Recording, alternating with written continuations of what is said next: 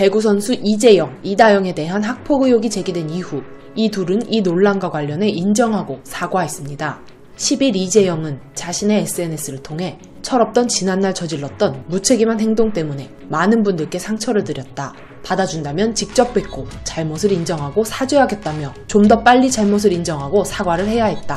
자숙하고 평생 반성하며 살아가겠다고 고개를 숙였습니다. 동생 이다영 역시 인스타그램에 자필로 쓴 사과문을 올리고 깊은 죄책감을 갖고 앞으로 자숙하고 반성하는 모습을 보이도록 하겠다며 과거에 있었던 일들에 대하여 뒤늦게 심각성을 인지했다. 어린 마음으로 힘든 기억과 상처를 가지게 했다. 피해자분들께서 양해해 주신다면 직접 찾아뵈어 인사드리겠다고 사과했죠.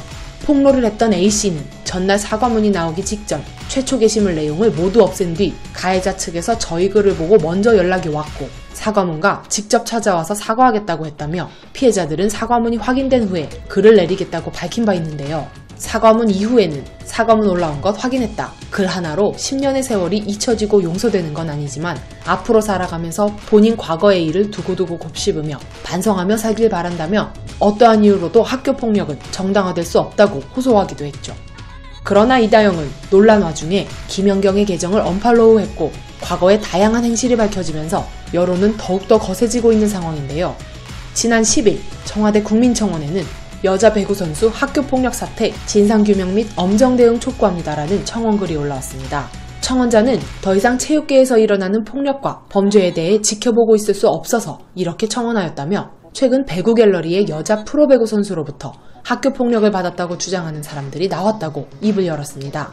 하지만 구단과 배구연맹은 이를 방관했으며 배구연맹 차원의 조사나 징계조차 없었다며 이는 단순히 개인들의 문제가 아닌 우리나라 체육계의 신뢰와 도덕성의 문제다.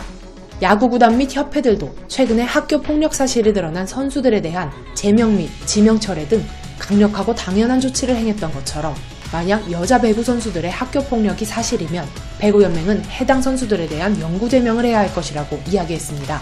이어 우리나라 배구를 대표하는 스타 선수라면 이는 더욱이 간과할 수 없는 문제, 문체부를 통한 국가 차원에서의 조사가 필요하다고 사료된다고 주장했죠. 이 청원은 사전 동의 100명 이상이 되어 관리자가 검토 중인 청원으로 넘어갔습니다. 다음은 방송국에서 움직였습니다. 이다영, 이재영 자매는 지난해 4월 22일 TVN 유퀴즈 온도 불러 어제보다 오늘 더 성장하는 업글인간 특집에 출연했었는데요. 둘은 방송에서 롤 모델로 김연경 선수를 언급하기도 했고 배구를 시작한 계기 등에 대해서도 설명했었죠. 하지만 이번 사건 이후 티빙에서는 51회가 삭제됐고 유튜브 계정에서도 이다영, 이재영 출연분은 비공개로 전환됐습니다. TVN의 발빠른 삭제 이후 둘이 출연한 다른 방송이나 광고 등이 어떻게 대응할지도 관심입니다. 이다영은 지난해 이 채널 노는 언니에도 출연했었죠. 구단 측도 입장을 밝혔습니다. 흥국생명은 공식 SNS 계정을 통해 구단 소속 이재영, 이다영 선수의 학교 폭력 사실과 관련하여 팬 여러분들께 실망을 드려 죄송하다.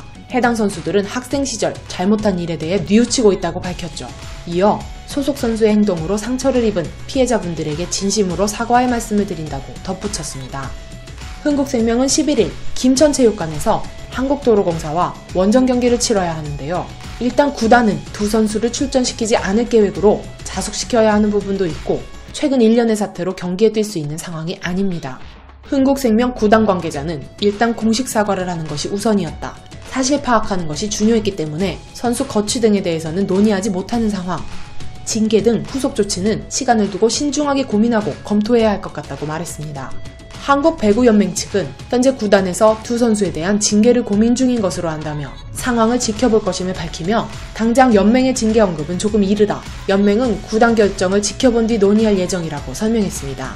한국배구연맹은 이번 일을 계기로 선수단 심리치료 강화, 선수 고충처리센터 역할 강화 및 법적 대응 시스템 마련, 악성 댓글로부터 선수를 보호하기 위해 연맹 SNS 댓글 기능 제한, 학교폭력 예방을 위한 긴밀한 협조체제 구축 등을 약속하기도 했습니다.